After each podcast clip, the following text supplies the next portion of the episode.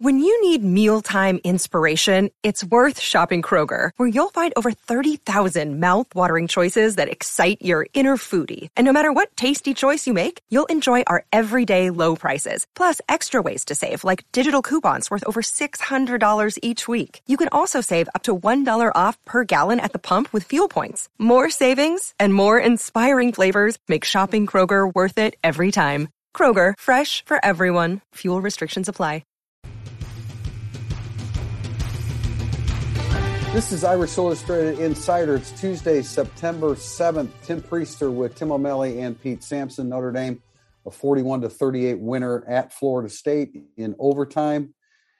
We have a lot of things to talk about. Uh, let's, yeah, I think mainly let's talk about the two coordinators because everybody seems to have an opinion on uh, on that and, and and the quarterback play in particular. Let's let's start on the I want to start on defensive side of the ball. We have no questions in the second segment about the alignment because we're we're going to address it here. There are a million questions about it. We'll try to address it all here now. The, Tim, why don't you start just your perspective on the defense and what we saw in a uh, in a difficult it was a difficult environment for the first game that uh, Marcus Freeman coached in Notre Dame.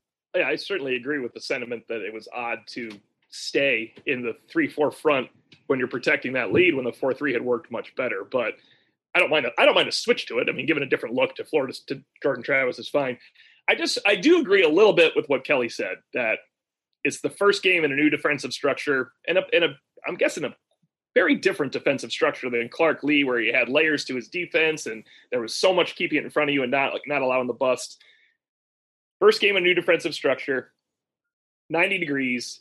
I think maybe rotated to the detriment a little early, but I get it. If you're going to rotate, you have to commit to rotating. But you're rotating DJ Brown and Shane Simon in when you have them in the first quarter at negative nine yards and it's an 89 yard touchdown. You know that those guys aren't as good as the people they're replacing. Now maybe maybe they would have wilted more in the second half if they didn't rotate. But I think there's plenty of room for growth, and I'm sure someone has put this on the board, or maybe Pete has referenced it because he talks about the game a lot. The linebackers were miserable against Louisville in 2019. Absolutely terrible. In fact, the three worst rated players in that game against Louisville, two of the three, I'm sorry, were Drew White and Jeremiah Owusu-Koramoah. 20 and 21. And Asmar Bilal, who we all thought was the worst, was 16. And those guys ended up all being in the top, well, top 10 at least of players on that team. So I think you have to give some room for growth here in the new structure of defense. If you see this against Cincinnati, then then then we're wrong. I mean, then we're wrong if you see this that far. Yeah, I, I mean, this three man front was all part of like Freeman's resume. Like that, this was this was a positive uh, when Notre Dame hired the ability to be multiple and confuse people, and you know, give different looks. And I mean, when they came out on a three man front on the first play of the game, and Cam Hart threw uh, that, you know, had a five yard tackle for loss on a pass, like I didn't see a lot of like reaction about like why the hell is Notre Dame in a three man front. Um, you know, I so yeah, I think they wore down JD Bertrand. I think played 69 snaps on defense, um, which is more than you would want a first time starter to play. But they didn't have any choice because Shane Simon was hurt and Liufau was out, and you can't start cross training Jack Kaiser during the game at will linebacker. uh, I also think like this is something that maybe you guys wrote about it, but I know we didn't talk about it. I didn't write about it uh, until today, and you know probably missed the boat on it. Like Mike Norvell actually knows how to scheme it up against Marcus Freeman. They play Memphis and Cincinnati played twice in 2019. Memphis won both games. They averaged a full yard more per carry on on Cincinnati than Cincinnati's season average, and they scored 11 points per game more than Cincinnati's season average. So like Mark Norvell is a good offensive coach, um, and he saw an opening and stuck with it. I don't. I don't. I liked Kelly's answer after the game about Freeman learning his personnel more. I did not understand what Kelly was talking about on Monday when I read the transcript about like layers and getting back to old habits as if the players were like, no, let's do what we did under Clark Lea.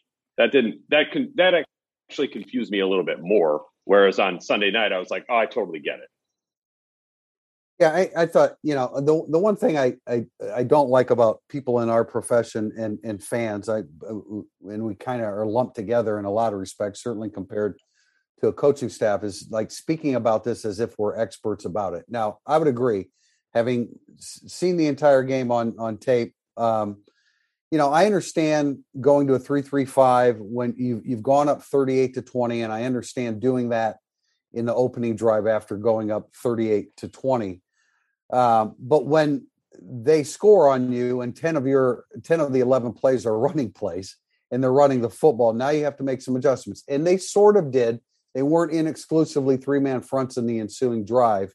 Um, but you know the linebackers are compromised. They they were compromised in that situation.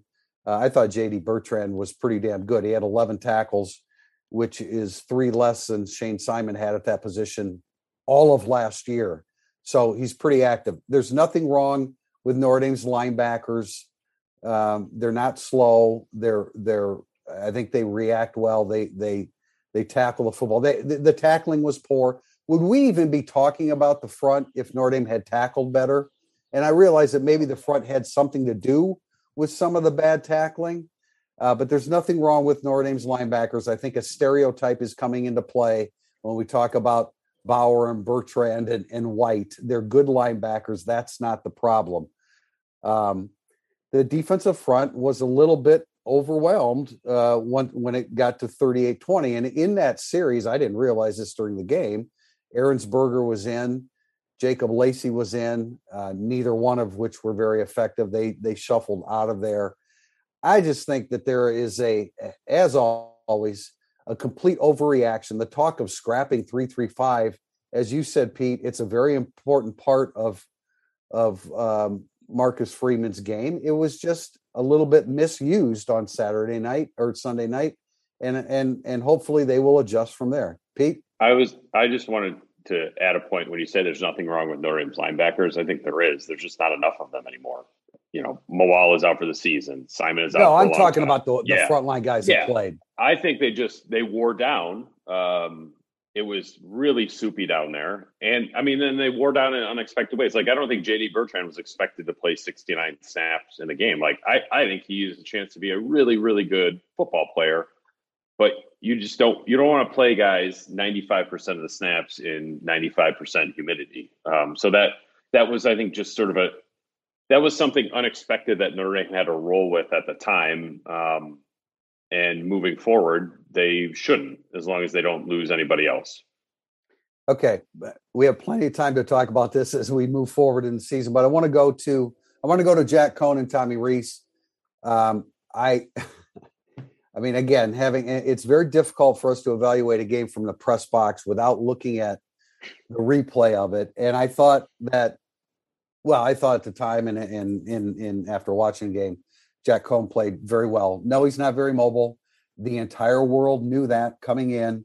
He's a guy that can throw the ball down the field. I don't, you know, I, I, I see that he doesn't have a very strong arm. I think he just finessed a couple of those underthrown passes early on. The pass to um, Kevin Austin Jr. for the touchdown was in the air for 41 yards. I mean, he doesn't need to throw it 60. He has plenty of arm to do what they want to do. I thought he did a good job. He was very accurate. He's not very mobile. Uh, you know, particularly disappointing is when he when he's on when he once he's on the run, he's not probably not going to be very effective throwing the football. But when he sets his feet and he has time to throw, which he generally did, he did a really good job. Tommy Rees called a good game. You know, I, I I'm always hearing about, oh well, he didn't he they, he, he stopped being aggressive in the fourth quarter. No, he he they, they threw, there were incompletions, there were sacks, they threw, they just weren't successful doing that. What about the call on third and one, the touchdown pass to Austin? What about the execution of the third and 17 screen pass? By the way, the two running backs were targeted 10 times and caught 10 passes. So I think we know that Jack Coan can can accentuate that part of Notre Dame's game throwing to the running backs, but Tommy Rees did just fine it's it's all about the third and five call with the quarterback. If you look at that, I understand the look. They they ran two DBs off the line of scrimmage with the with two wideouts, and the right tackle and right guard didn't block. Is it a call you should make when you have such a very deep playbook? Probably not. I don't disagree with that. But Tommy Rees called a good game. They couldn't run the football. How do you call a good game yeah with one arm tied behind tied behind your back. You can't. Do you have Jack Coan throw it that much, right? that's that's that's how you do it. And I thought, yeah, I mean, I thought he called a really good game. I thought Jack Coan was had like I thought I had reasonably optimistic expectations for Jack Coan, but he exceeded pretty much all of them. So I, that would be to me the, the biggest positive takeaway, the biggest surprise was not that Coan was good, but that he was even better than we thought. Yeah, I think that's an important one. Um, I agree with you. He's better than I thought he would be um, in his first game, especially in rough environment with no running game. Now the running game has to get better. It's not going to get immediately better against good defenses because they we talked about it for nine months. No one wanted to believe us that the running game wouldn't be as good this year with losing four pros that were 22 years old. It's the way the world works. Uh, it's the way college football works. If you're replacing four pros with young guys and guys from Marshall and guys that haven't started until their fifth year, it's that doesn't mean they can't be fine. Uh, I also think another positive is Kevin Austin was getting his feet under him, and he looked like a really good football player right away. That's Kevin Austin's first game back that he feels like Kevin Austin since he was running around right before he was getting suspended as a freshman. He really, really showed up. Uh, I thought that cut in space was outstanding. You're going to see you're going to see more of that cut in space by Kevin Austin in yards after the catch than you will deep balls. I think he is just going to become another weapon for Notre Dame. I thought Braden Lenzy responded in his first game where he was kind of part of the offense. They could get him more involved. He was he was absolutely two steps open in one on one second quarter play where Coan didn't pull the trigger, and I right. think Coan otherwise Coan did a good job of pulling the trigger. So you hit that one, then you get all your pieces involved. And going back to where Tim said, like at one point when Notre Dame's up 38-20, they have fourth and goal at about the seven with Jordan Travis. They brought pressure. It worked. They made Travis bounce around like a pinball. He gets away only because Jayson Ademilola, who had backside containment, probably did the right thing by charging forward to try to get Travis, yet he gets away out of the pocket, throws a touchdown pass. If they just get the sack or pressure him into a bad throw there, it's 38 20 Notre Dame ball, and none of this ever happens. And I know there's ifs and buts, but that's a pretty big if and but. And I think Notre Dame at 38 20 is a little more indicative of what you can see this year than the collapsing Notre Dame 18 points they gave up after that. We, we talked about the three quote controversial calls that all went against Notre Dame. What about the you know, and those are the kind of things that can can completely turn a game into Notre Dame's favor. And yeah, Florida you got to get one, right? You get one of those. It's well, different. how about this? It's 14 to 10, and there's a fumble. Florida State fumbles inside its own 20, and Tagovailoa Amosa and Kaiser both have great shots at recovering it, and and they don't. And right. and and the the margin is very thin when you go down in that environment. Bobby Bowden night, hot, loud, crazy so you have to you have to run silent counts all night. Brian Kelly talked about the offensive line not being able to get off the snap collectively, and those kind of things happen. I want I want to say this about Michael Mayer. First of all, he's going to lead the team in receptions. They targeted him 13 times. I mean, there's no there's no doubt he's too easy of a target. Uh, they're going to throw the ball to running backs, but but Mayer's going to be the number one target. But could we put this best tight end in the country stuff aside and just play football. Don't try to hurdle uh, tacklers.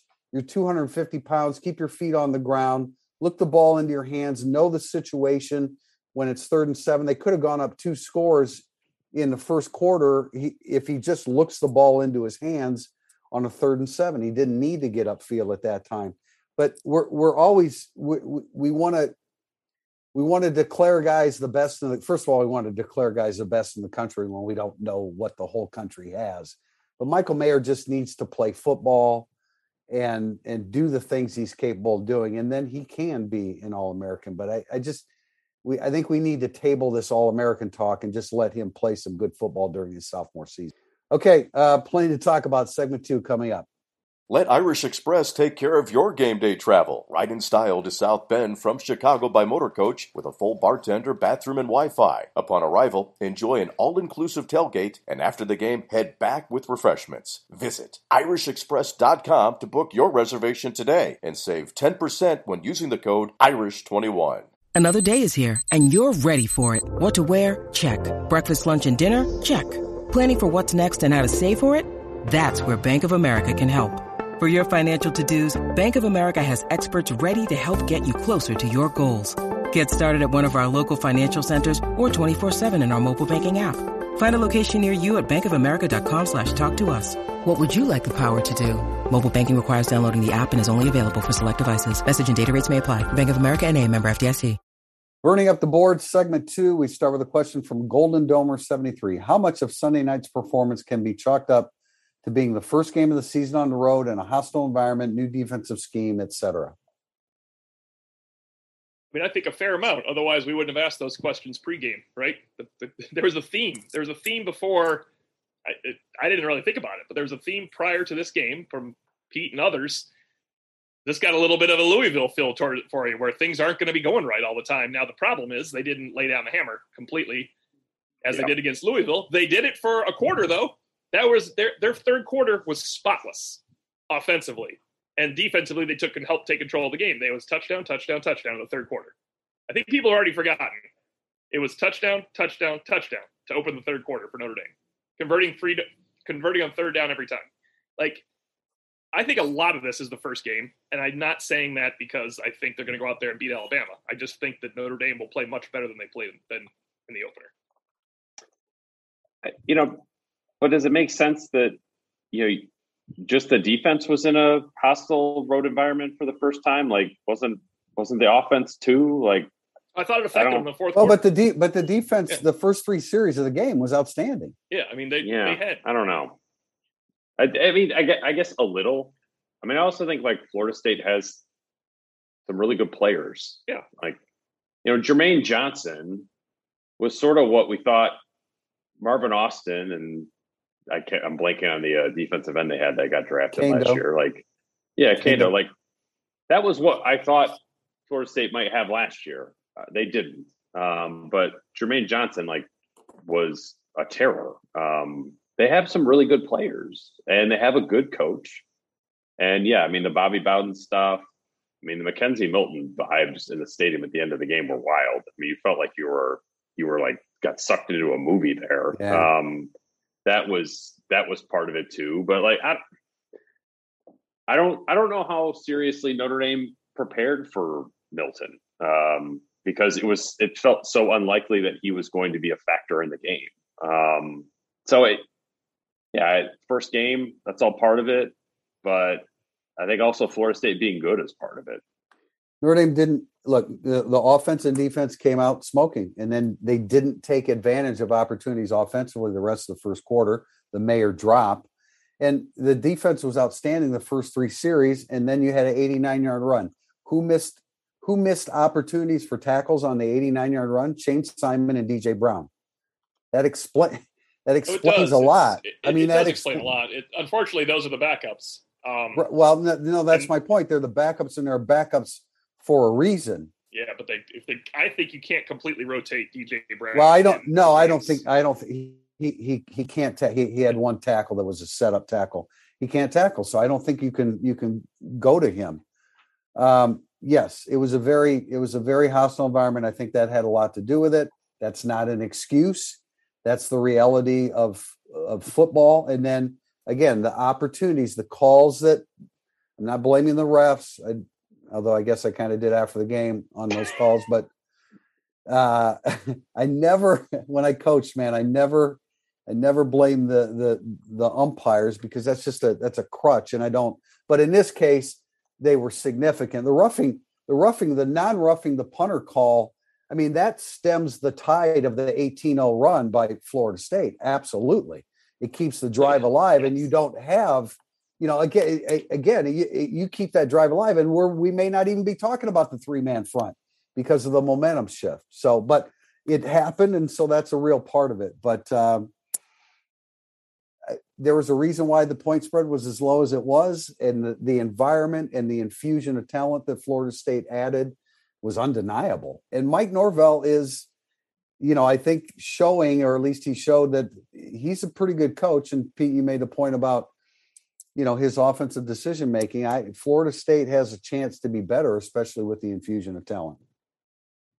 And I think it's worth noting that that punt by Jay Bramblett when he got hit was his best punt of the day, and he pinned him at the 12. And Notre Dame doesn't have to give up a 25 yard run to Jordan Travis, right? That's on the defense too. There's you need one call to go your way, but when they don't, it's not like the it's not like Florida State blocked the punt and then Notre Dame if call didn't go Notre Dame's way in some way, or that they returned the punt. I mean, Notre Dame had them backed up. You got to stop them there. You have to be able No, to stop them there. right. And No, I, I think they will be able right. to stop them. And we're not. I mean, we're not trying to exonerate anybody from the poor play. It's just, it's it's an opener, and I know I saw like I saw Ryan Hel- uh, Harris at halftime, and I kind of you know this this this, and he said, you know, it is the first half of the first game of the year on the road at Florida State. I'm like, I hear you, man. I know what you're saying. The Irish Rover. Can you break down the individual performances along the offensive line? I don't know if you guys have had a chance to see the game yet. Maybe I should start with that. Um, Yeah, you you go for it. I have not watched the game. okay. that Um, I thought, I thought, I thought I was, I was disappointed in.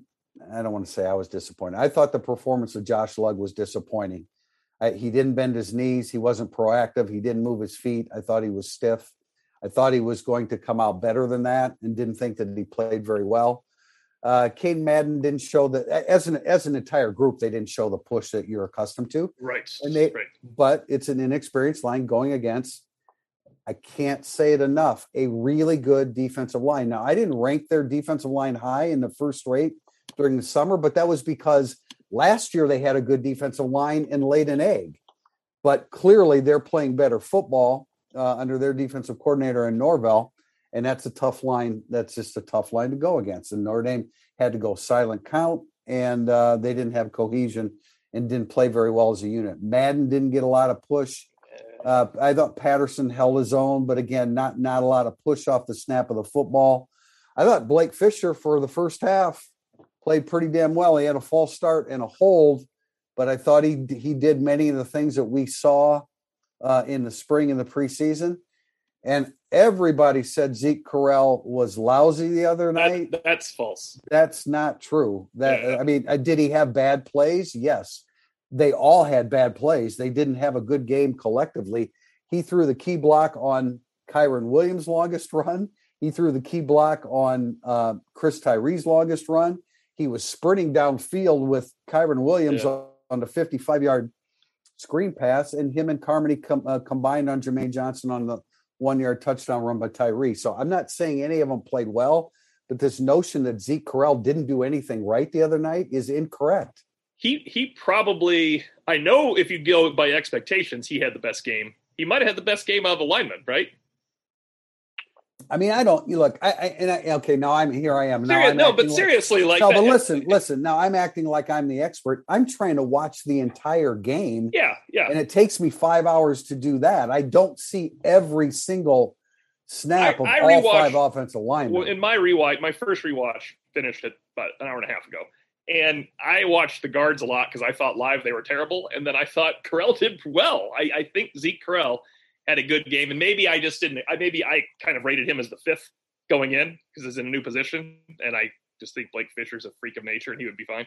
But I, I thought Fisher did fine. Um, actually, I mean Carmody had the ugly sack he gave up, but other than that, I thought Carmody was okay. no, he did. He got. He got. He came out late. He was laid out of his stance on Yeah. the sack. And Um, again, that now we're talking. We're talking about silent count, and he just didn't get off the snap of the football. and you don't normally grade on a curve if you're a football coach. We are grading on a curve, right? You're supposed to just grade what they do, not on a curve. But that's why I thought Josh Lugg could have been better, like you did. yeah, no, but I, should have been but better. I Fisher, you know, Fisher did okay. I mean, you can imagine how his head's spinning. Yeah. First time out there in, in in that environment, I thought he did okay. But again, we don't. I don't. We can't possibly see every snap. Texas ND twenty two. How much do you attribute the reduced contact and practices to the twenty missed tackles? Mm. I, wanna I go- don't. I don't. I want to go I- with I- Pete. Go ahead, Pete. Oh, I was just going to say. I mean, it's Jashawn Corbin, Yeah. who was a high four star recruit, versus DJ Brown, who was a three star recruit who has really not played. Um, Florida State had a better player in that situation than Notre Dame. Obviously, DJ Brown needs to do a better job. But if like Kyle Hamilton is that is that space, then we're not talking about an 89 yard touchdown run because it doesn't happen. Um, so I, I don't know. I mean, they did they have not much contact before Louisville in 2019? Did they? I we've seen openers where Notre Dame has tackled very well. It's not impossible. Um, this just wasn't one of them. Um, but I, I don't think the reduced contact is where I would chalk this up. No, I don't think it's a contact either. Um, I do think I think number one, Pete, you hit it on. They have some skill position players that that can make guys miss, and they made a couple backups miss too. Some guys are faster than Drew White too. If Drew White's not reading it properly like he usually does, yeah, Jordan Travis is going to run by Drew White. That hap- that'll happen. It doesn't mean he's not a really good player and a great tackler. Um, and the other thing is, this is where the new defensive scheme comes in. If you're hesitant at all and you're Drew White and Bo Bauer and Myron Tagovailoa-Amosa, you're, if you're hesitant at all, you're not going to be as good of a tackler, and that that can get cleaned up by playing more football. But I, I wouldn't blame it on Notre Dame missing some tackling events. And I mean, look, think of it this way: every time Notre Dame tackles and gets guys hurt, they're saying, "Why are they tackling so close to the season?" Well, how many times have you want them to tackle? Right? It's yeah, you have to, I mean, it's a fine line, man. You're not. It's not all Oklahoma trolls out there anymore. It is. Well, I mean, I think that was first reaction when we heard Marist Liufau was injured. Well, yeah, wait a well, minute, camp ended last week. How could he get? How can he get hurt? I want to mention this because somehow I inexplicably, maybe amidst the uh, ten thousand words that I wrote in tale of the tape, I didn't mention Jayson Ademilola. He's a good football player, man. He is a good a really football good player. Yeah, he, he he is he he. It is so hard to keep him blocked. I don't know, I don't know what his numbers were, but he had six pressures by uh, Pro Football Focus's um, grade, which is always high. So he probably had four pressures. If you want to look at that, dude, yeah. he always do something like that. It's like if, sometimes if they sniff the guy, there's a pressure involved. But he, he yeah. was. I thought he was around a lot. Around I mean, the, the, the, tackling the tackling was poor, and, and I sure. you know I agree with Corbin and and uh, Jordan Travis is hard to bring down too. You know, I mean, it's no excuse they have to be better, and they will be better. You know that happens to so many teams across the country in the first game. They, they will be better. Irish, I was tailgating. Our team identity over the past four seasons has been to run the ball, stop the run, limit big plays, and get the ball to our NFL level tight ends. Only one of those happened against FSU. Have we lost our identity? I thought they. I mean, they ran too much last year, right? Isn't that wasn't that the that was the rap that they then they then couldn't push the ball down the field look, identity's identity. Um, right now, you don't have a real strong offensive line. Where you, how many? I mean, you're going to run the ball more Sunday night when you can't. You you had no choice. Tommy Rees had no choice. Um, you know, the tight end is yeah. Michael Mayer is going to lead the team in, in targets and receptions. Um, I, I think Notre Dame's going to be better stopping the run than we saw the other night. Uh, the big plays, a, a, concern because of the nature, the approach of the defense, and uh, and running the football is going to it's going to be pretty hit and miss at times for Notre Dame this year.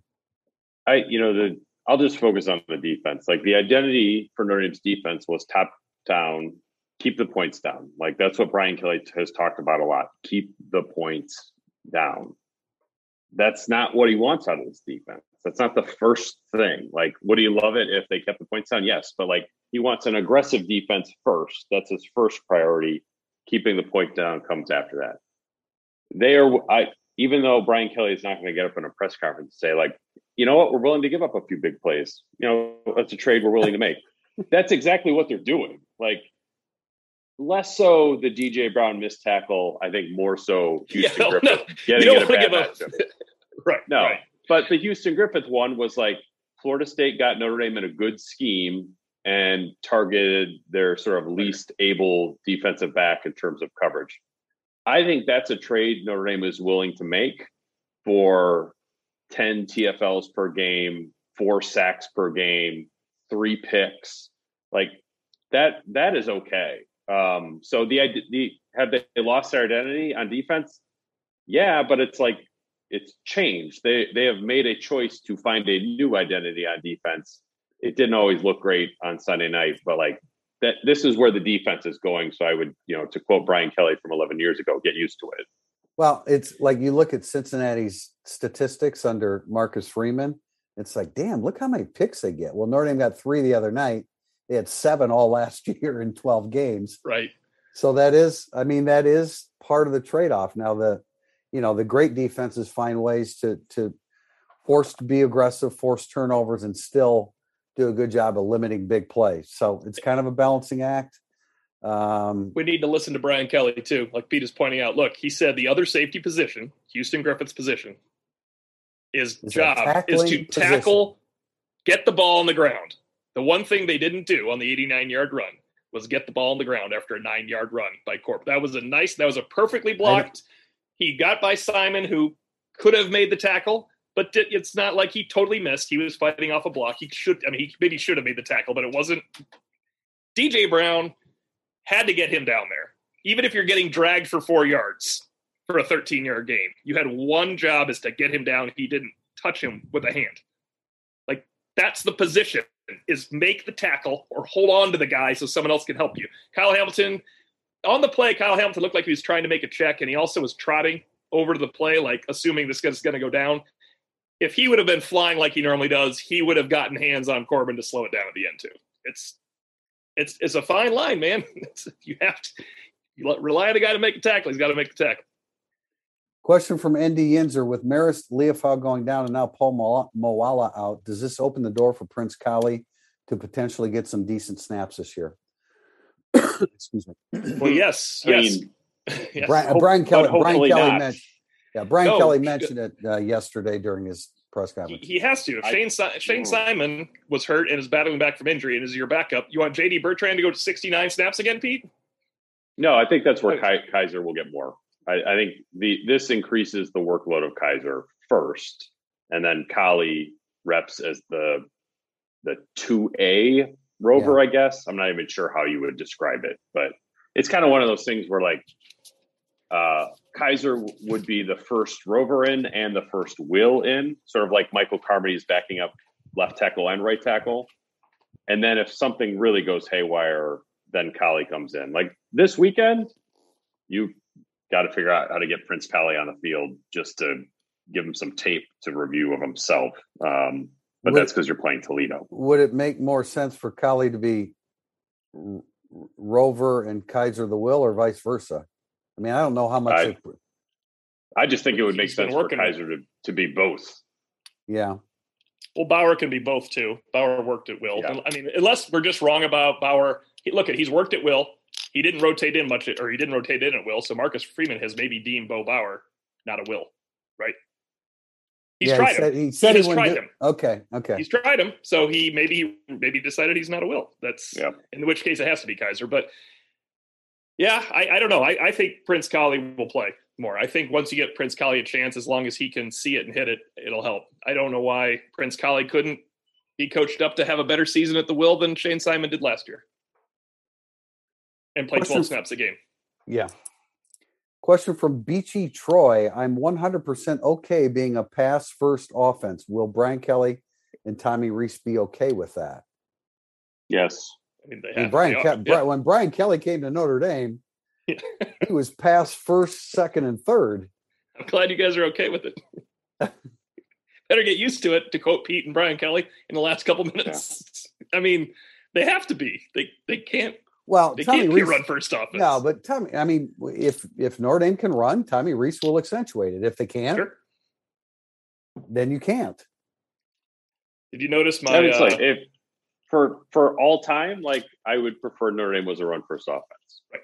I agree. For this season, yeah, yeah. No, exactly, exactly. I totally agree with you. I'm not saying that they should try to be a run first offense this year. But they're not a run first offense because they can't be. If they had all these weapons and Hainsey, Eichenberg, and Banks, they would be a run first offense.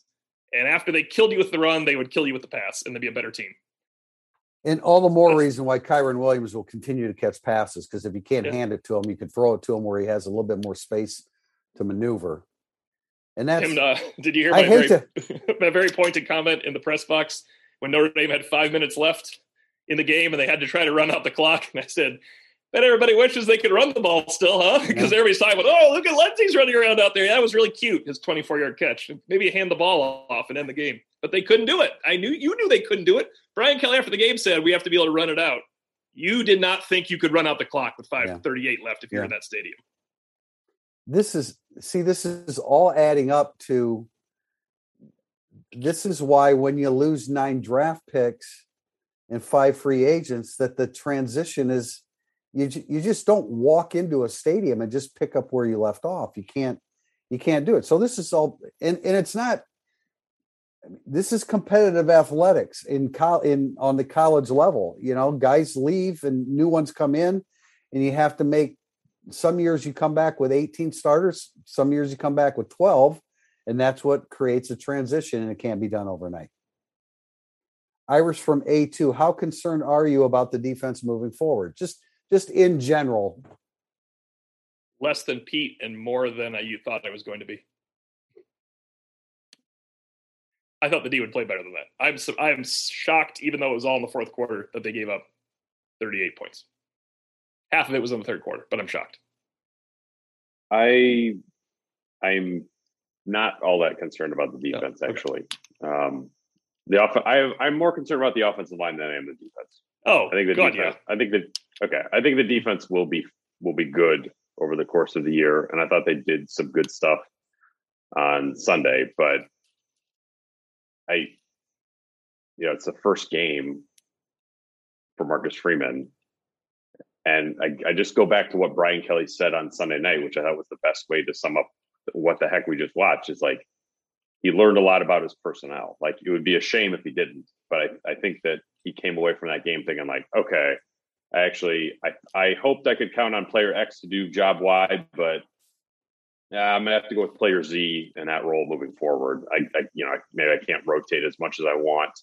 Um, and like, look, they have a couple games at home where the weather is not going to be smoking and the opponent won't be as talented. So he's got a couple games here to get things figured out. Um, and look, I mean, even Wisconsin at this point, it's not going to be some amazing offensive juggernaut when Notre Dame sees them in Chicago. So this, I think that was probably his trickiest matchup. You know, the Norvell stuff on top of it. Um, so not super concerned. Florida State averaged 5.1 yards per carry. So now they didn't, you know, you don't expect to give up 260 plus yards rushing, but we knew that they could do that well. And then you don't tackle well, and then you start to get worn down in the environment, and and it it gets away from you.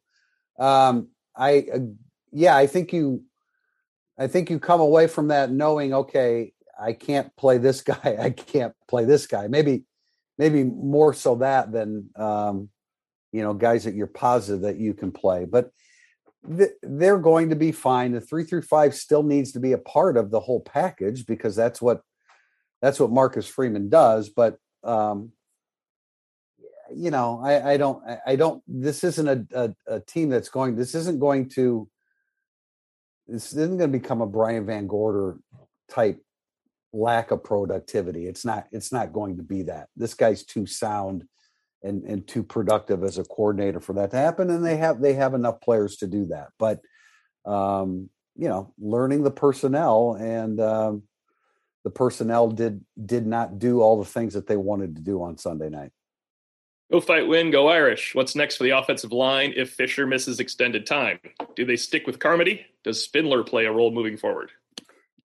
No, I, when Spindler's a guard, I mean, I, the the question is really about tackle. Carmody, I'm sure starts. I wanted to ask Brian Kelly yesterday if it if the, is there any sense in flip flopping Lugg and and Carmody right and left. Then I watched the replay of the game, and I if if Lugg's not going to move his feet at right tackle, uh, it, it, would be a little bit more problematic uh, on the left side. But it wasn't it I mean, it was interesting. Brian Kelly said the next two tackles in are Tosh Baker and Joe Alt. Um, they love Joe Alt, and I, I, I, frankly, I wouldn't be surprised if Joe Alt got in before Tosh Baker did.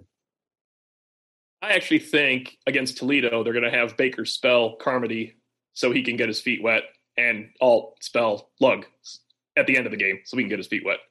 So I think what you're what you're saying, Tim, we wouldn't know until Purdue or until someone goes down.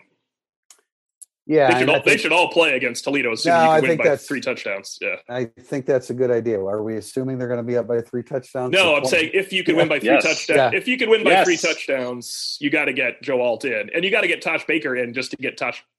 You got to get not, Tosh Baker in, no matter what.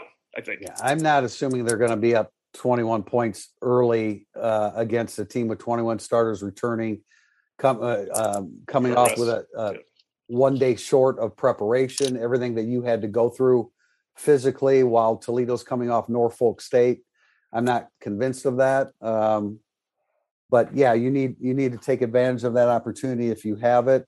Carmody did uh, Carmody did okay. I mean, they still like Spindler, but I, I don't. Spindler's not going to unseat one of those guards right now, unless um, you know Madden's consistency doesn't doesn't pick up. But I was going to say that uh, I don't know if you guys had sort of sourced this out or not, but I had uh, source tell me yesterday that Fisher's it was probably six weeks. Um, so I would say that you know we're looking at him being not an option in until sometime in October.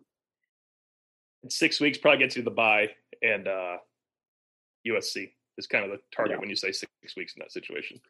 Yeah, that's uh, that's tough. But you know, Carmody's a strong dude. Uh, he's yeah. not he's not Fisher, but I think he has a lot of promise.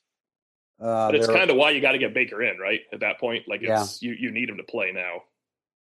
Maybe that helps Tosh Baker, knowing he can play. I mean, you, it, it does help a lot of people to know they have a role. Like that's why when Tommy Rees says Tosh Baker, when he's doing things the right way, is really good.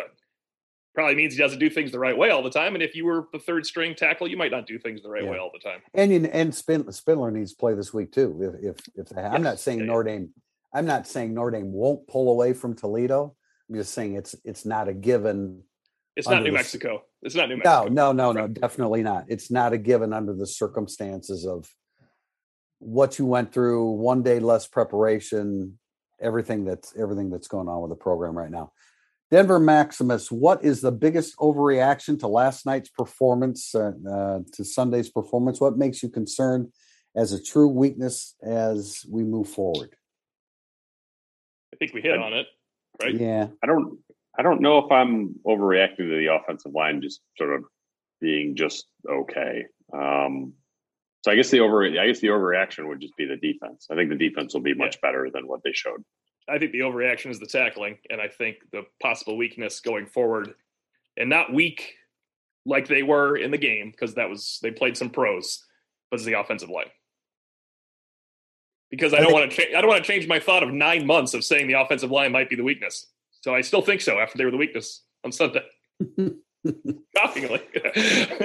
well, I think the, I think the biggest overreaction was Rees's play calling Sunday night for me. Secondly, um, Correll's performance. I thought it was universally panned. I, I, and I and I thought it was better than that. Um, you know, the offensive line is again we've we've all been of the mindset that that since, since the very beginning that it was going it wasn't going to be an easy transition now you're now you're without fisher who clearly established himself as one of the best five um, and the way the game transpired the, uh, the other night the best offensive tackle um, so uh, you know but Rees will rees will maximize what they have but there there's some shortcomings there that are going to be difficult to overcome is it worth i know this is because I'm just quoting another site stuff here, but I uh, Pro Football Focus's grades are out offensively. If you want to know how all the players ranked in order on offense, I mean, uh, I, I tweeted it out this morning about like, okay. but I compared the top five grades from Sunday night to the top five grades of last year for the season, and it's interesting to talk. This year oh, is I know what you're going to say Austin, now. yeah. Austin Coan, Mayer, Tyree Williams. Last year was Eichenberg, Hainsey, Flemister, Patterson, Banks. Like it's just a completely different product. You have to get to number. See, they 10. don't have an identity. That you yeah. have to get to number ten to get an offensive lineman. Where last year you had to get to number ten to get a wide receiver. That's this is like okay. the one thing I was most confident about Notre Dame this year is that from an entertainment product, it would be awesome to watch like that and and like i'm not saying this as a notre dame fan as you guys know like i cover the team but I like college football. I like points scored. I like deep passes. I like big plays. Like this year was going to be much more entertaining from that regard for Notre Dame. And like lo and behold, like that was the one thing I felt good about. And sure enough, Sunday night, I think you saw that team that I thought you were going to see. Tweet it out right now. Pete Sampson likes missed tackles and blown assignments. He says it on the podcast. There we go. Uh, question from G Weave Five. What were your thoughts on the play of Houston Griffith and Isaiah Pryor? I've uh, I feel like Pryor's got some Elijah Shumate in his game. If you remember him, um, where moving forward, he is very explosive and diagnoses things very quickly. moving backward is a little bit of a struggle, uh, and the rover position asks you to do that. But thought he did did some good stuff. Um, Houston Griffith, to me, I thought was I came away encouraged by Houston Griffith Me too. on Sunday night. Me too. I, He I, gave up I the big play, but he tackled well, right, Tim? yeah, he did. He caught a few guys on his tackles, but no, I, I mean, he did. I, I well, I, I wrote wish he caught telltale- Corbin on an 89 yard yeah, run. well, eh, Yeah. yeah, that, he was already behind him. I actually, as that was transpiring, I thought, okay, Griffith is going to catch him, or or I, I have didn't a mean that. I meant him. I meant I wish he caught caught a tackle instead of bitching Oh. DJ. I wish he was in the game to catch a tackle for a 10 Oh, I yard game instead of 89 yards. Yeah, No, I, I well, I wrote in tail tape. It's the best game that Houston Griffiths ever played. Now that's you, have to couch that because he he's never really come close to. I don't think he's ever really come close to playing with a whole lot of pro- productivity until Sunday night, and so so that was encourage. Yeah, that's definitely encouraging. And you, but you really don't have. I mean, let you know, DJ Brown doesn't look like a great option right now. I don't know what exactly is holding KJ Wallace back. Um, you know, if, if it is a tackling position, I'm surprised that, that KJ Wallace can't make some kind of an impact back there. So it may involve some other things. I don't know. But yeah, I mean, I thought it was a good first step for Griffith and Isaiah Pryor. When he rushes the passer, I mean, that, I, now I understand. I mean, I think we were all surprised at at how much he played the other night, and then you watch the game, and it's like, okay, I get it because you, you do want him, you want him moving forward toward the line of scrimmage, and maybe Kiser's the guy that's more of the, you know, more of the rover uh, that's better suited against against the pass. Um, I thought Pryor looked pretty good. I thought he was he certainly was he was disruptive from the very outset of the game. I did too, and that's kind of why I just want to see Pryor in the role he's in. I know that if Kiser has to cross train, Pryor has to play more at Rover. I don't. I think. I don't think that's going to help the situation. Um, I love Pryor in the packages, and as Pete pointed out, I'm not sure how he will do in the base defense as much as the packages. He, Right. when he attacks, he is fast, man. He Yeah. looks. He can. No, that's a good that's a good role for him, and and you know credit where it's due. Marcus Freeman has found right. a way to maximize Isaiah Pryor. The previous staff did not. Um, so maybe they can use that to their advantage. Andy Davis, where do you even start to create a running game? Does it make sense to use the slot as an extension of the running game now? I didn't. I didn't read that one ahead of time. Sorry. Um, Darn it! It's game one. There's an extension already. yeah, boy, Avery Davis was was absent from the Totally, the, yeah. the the action, um, and Lorenzo Styles as well. You know, I, I don't. I mean, I you know, I don't. I don't think that the running game is. It's not going to be that bad on a consistent basis. Right. Uh, Kyren Williams, if you give him a little bit more room, is going to create things. I think. You know, I think you have to try. I don't know exactly how many touches uh, Chris Tyree had, but you probably have to try to get him a few more touches in space just because of the the breakaway ability, which is why I want him to return with you know, let him return a kick. Did I say that did I say that during the taping or before we Before you need to go ahead and say it. definitely on It's the definitely on the car ride back to the hotel. You said, Yeah, okay. All right. Well, so I'm going off the the the, the question here, but People are about to agree with Tim Prister listening. All right, Everybody listen. so You're all about to agree with Tim Prister. there's 40 sec don't do that to me. There's 40 seconds to go in the game. Okay. It's a it's it's a tie game. Um, and and you te- you tell Chris Tyree no matter what to call a, a fair catch, and so he does. And then on the first play from scrimmage, you run a little turnout route to to uh, Mayer. He may have wanted to throw downfield and it wasn't there, but it, it's instead you throw a four yard completion to Michael Mayer that uses up seven seconds. Now, is that the best use of those seven seconds, or should you not let Chris Tyree return the kickoff? I'm not saying he has to go the distance, but if he goes 35 or 40, now you're up near, you know, the 40 or 50 yard line and you're one first down away from being in field goal range. Is it really not worth letting Chris Tyree try that and use seven seconds as opposed to a four yard gain on first down? That doesn't make any sense to me. You should take callers, and they would all agree right now. Every single one of them would I be just do, I, just agree. do would. not I do not understand that he is the fastest player on the team, and all he has to do is get one crease to get a 35 yard return or 40 yard return. I realize Notre Dame's kick return hasn't been that good, but to me, that's a that's a more than equal trade off. Statman, Statman seventy two. Brian Kelly had to do quite a recruiting job to have Marcus Freeman choose Notre Dame over LSU. Will that make Brian Kelly hesitant to suggest changes in the defense so early in Freeman's tenure? I understand the point. if no. he means, yeah, if I think if he means, uh, if Statman means, did Kelly just sit back in the fourth quarter and not say like maybe he normally would in the game? Hey, look at this. They they're getting you on this. You're getting this. I think Brian Kelly definitely did that, but Marcus Freeman runs the defense just like Clark Lea did. I, I think Brian Kelly, anytime something's happening, will will put his two cents in without saying you got to change this because you got to change this was not appropriate. They should have changed it, but but not you got to change it. Well, it was, you need they needed to adjust it. You don't yeah. scrap everything that you've prepared to do. Right, they need to right. adjust it in the in that moment of the game. Yeah, it's. I mean, I don't know if the implication of the question is like as if Freeman was a five star recruit and you think he's going to enter the transfer portal the first time you yell at him. Yeah, um, I think I, I, think it's much. It's very very different than that. Yeah, I don't. Yeah, like yeah. Brian Kelly is the is the boss. Freeman works for him. Freeman does what Brian Kelly tells him to do. And I don't think Freeman's the. I mean, the what little we know him, I don't think he's the type to take offense to that in any way. I think I have not written my big, it didn't work out. Yeah, right? look, I have not written my big Marcus Freeman story yet, but like I've researched a lot of it.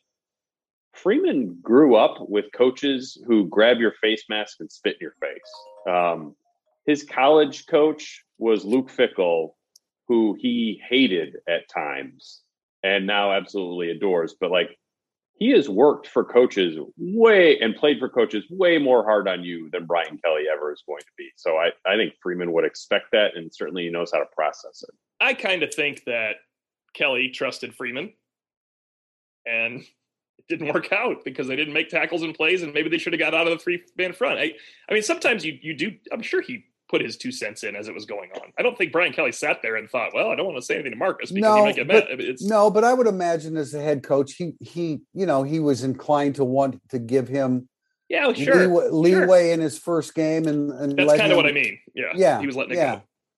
go. I, you know, I don't think Brian Kelly's hesitant to throw some, and, and Freeman. Uh, Freeman's not going to take offense. I didn't know all that about him, Pete, but he's not the kind of guy that's going to take offense to that. He's a young defensive coordinator. He knows Brian Kelly's background and everything that he's learned and experienced along the way. I don't think that'll be an issue at all. We will conclude with a question from the maestro, and that is if Jay Bramlett is executed by Brian Kelly, would the refs only give the guillotine five yards for running into the punter's neck? That is that had to be saved for the last question. Oh man, you know oh, it, it, it is such a shame. It is such a shame that Kelly wasn't asked about execution because it would have been the best response quip ever. Unfortunately, he was never asked about execution. That's, that's why it was so awkward. I mean, the setup was so bad. The setup was so bad. It's not as bad as sports writers in our profession, national sports writers, not knowing what he was referring to. That is pathetic in my mind. I get it if not every fan does. Sports writers that have been in the profession should know that quote the moment they hear it, no matter how poorly it's delivered. Well, not if they're 20 years younger than you. There's TV everywhere in the world, Tim. Listen to some NFL films. These are things you should know. Well, maybe they shouldn't be opining on everything they don't know every second on Twitter, right?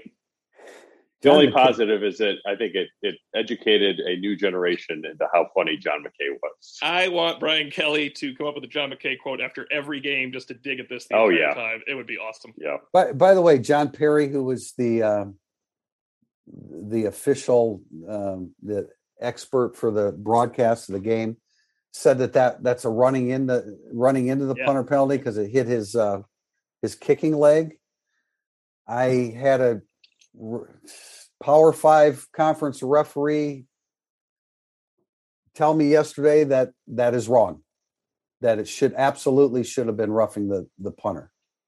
So when when refs are disagreeing about the interpretation of the rule, it's no wonder that we and we and fans do as well. Tim, uh, what year were you born? 1960. You have you heard of Otto Graham? okay, point taken. Yes, okay. absolutely. I, am well just, aware just, of. Just checking.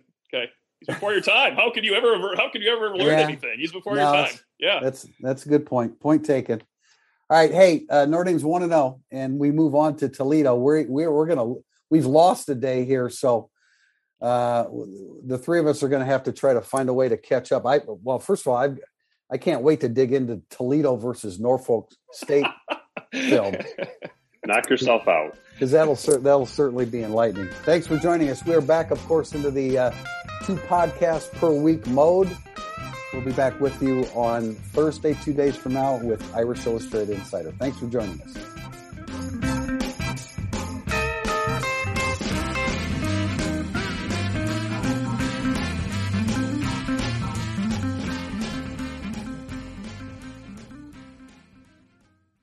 Thank you for listening to the Irish Illustrated Insider Podcast. If you enjoy our coverage of Notre Dame football, please consider supporting the podcast with a small donation. Go to irishillustrated.com slash support. Your support will help Irish Illustrated continue to be the leader in coverage of Notre Dame athletics.